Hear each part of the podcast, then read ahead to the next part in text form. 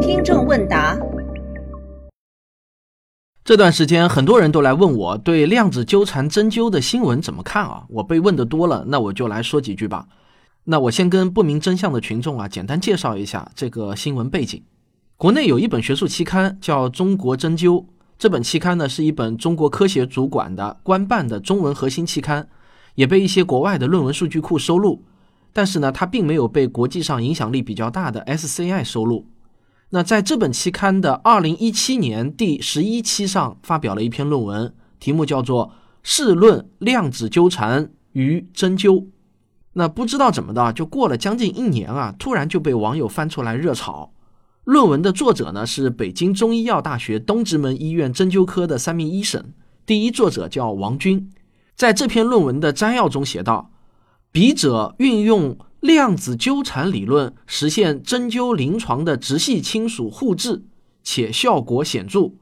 结果提示疾病。”与直系亲属的相应数穴之间存在着量子纠缠的耦合关系。笔者认为，本研究的发现将有利于拓展针灸临床的治疗途径，也有助于丰富疾病预防的理念。通俗来说啊，就是王医生发现量子纠缠理论可以运用在针灸实践中。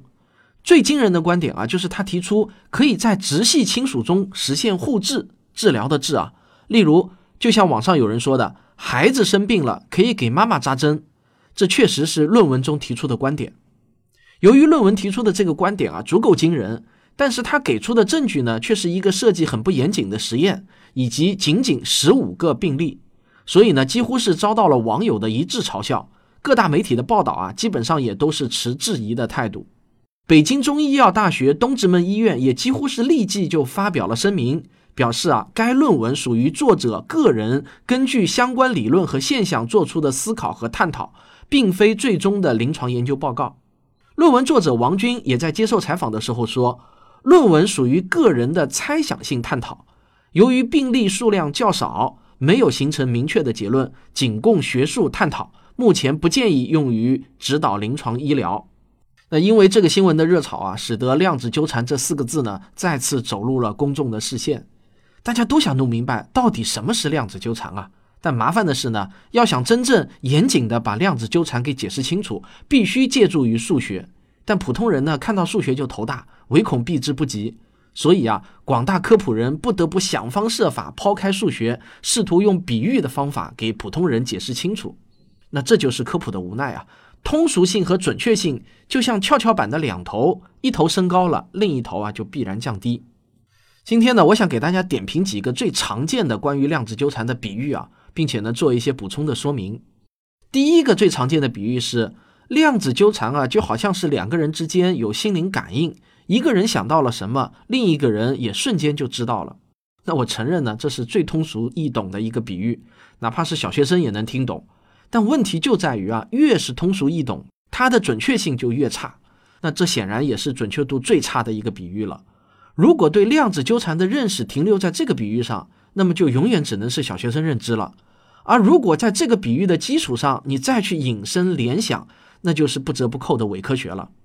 这个比喻最大的问题就在于让人误以为量子纠缠是一种瞬间的实时通信，心灵感应是一个人可以把自己的想法瞬间传递给另一个人，但量子纠缠是做不到这一点的。如果一定要用这个比喻的话，那么我们需要在心灵感应这个比喻上增加很多限制，比如其中最重要的一个限制是，他们双方之间能感应的东西是受到局限的，不是可以随便瞎想的。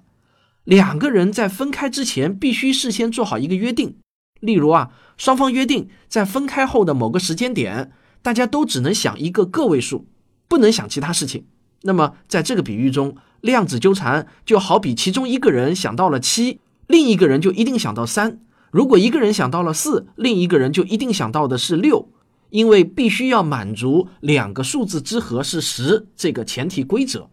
总之呢，在心灵感应这个比喻中，把量子纠缠的所有苛刻条件全部都丢光了。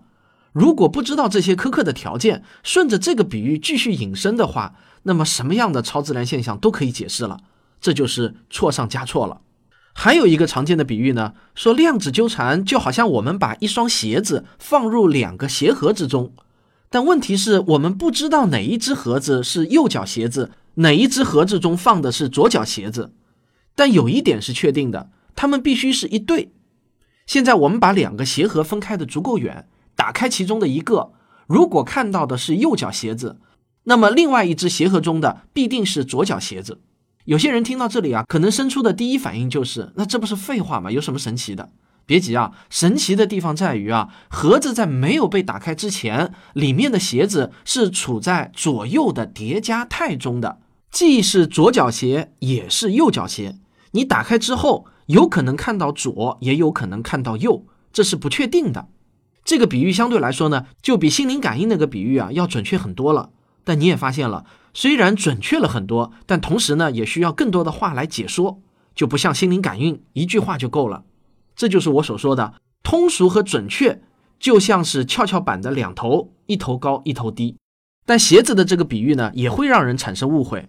人们在听到这个比喻的时候，会把关注点放在了打开盒子这个动作上，误以为量子纠缠是在打开盒子的那个瞬间发生了一些什么奇妙的事情，比如超光速通信之类的。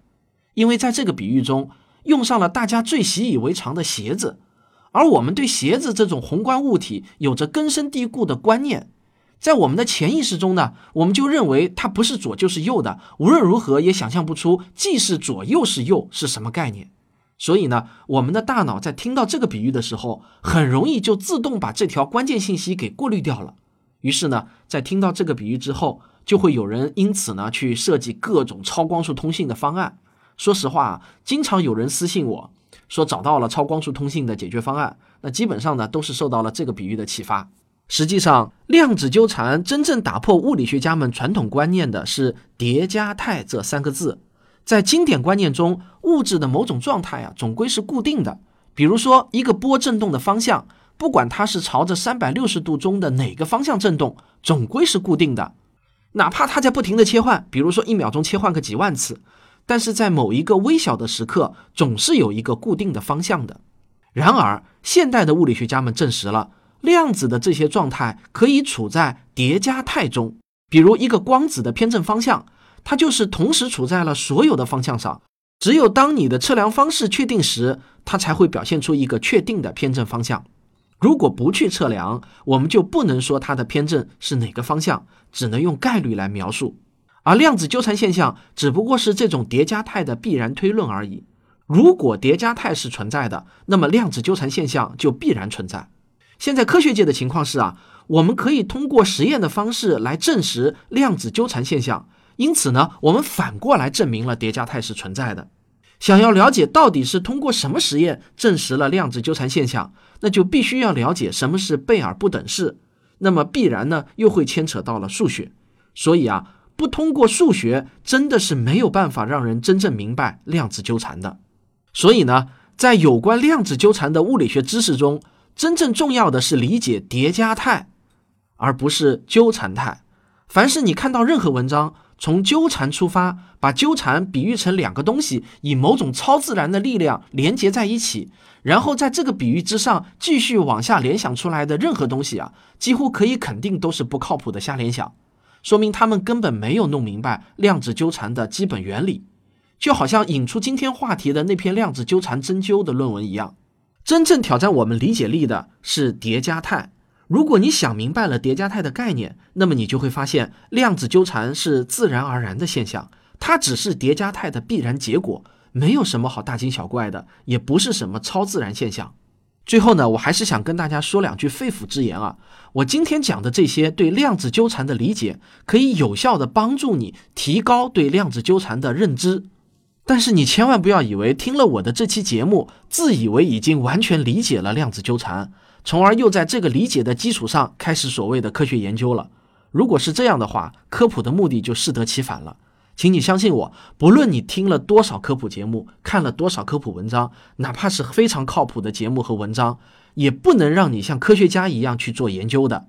最多呢，也就只能满足我们作为一个普通人的好奇心，比大多数人更了解一些科学家们的研究成果。但其实啊，我们连科研的门都还没有摸到呢。比如。今天说的那篇论文，你们可以看一下它的参考文献。凡是关于量子纠缠的知识，无一例外都是来自于科普文章。作者啊，一共列出了七篇相关参考文献，其中有两篇的标题中有“心灵感应”四个字，有三篇的标题中呢有“哲学”两个字，还有一篇的标题是“母子连心被科学证实”。发表在一本以介绍生活百科知识、指导建设幸福家庭为办刊宗旨的、具有前瞻性、科学性、知识性、实用性和趣味性的月刊杂志《家庭科技》。刚才那段说明呢，是在这个杂志的官网上的。很多时候啊，参考文献的质量可以很大程度反映一篇论文的质量，因为参考文献就相当于是你的论据。如果你的论据本身都不可靠，那如何能保证结论的可靠呢？呃，我知道在听我节目的很多人呢是立志成为科学家的学子。那么我想告诉你们啊，当你们进入到大学深造之时，也就是你们需要忘掉我讲的与你们的专业相关的科普知识的时候，你们只需要从我的节目中学习到科学方法和科学思维就足够了。科研和科普啊，真的是两回事儿。好，这就是今天的听众问答，我们下期再见。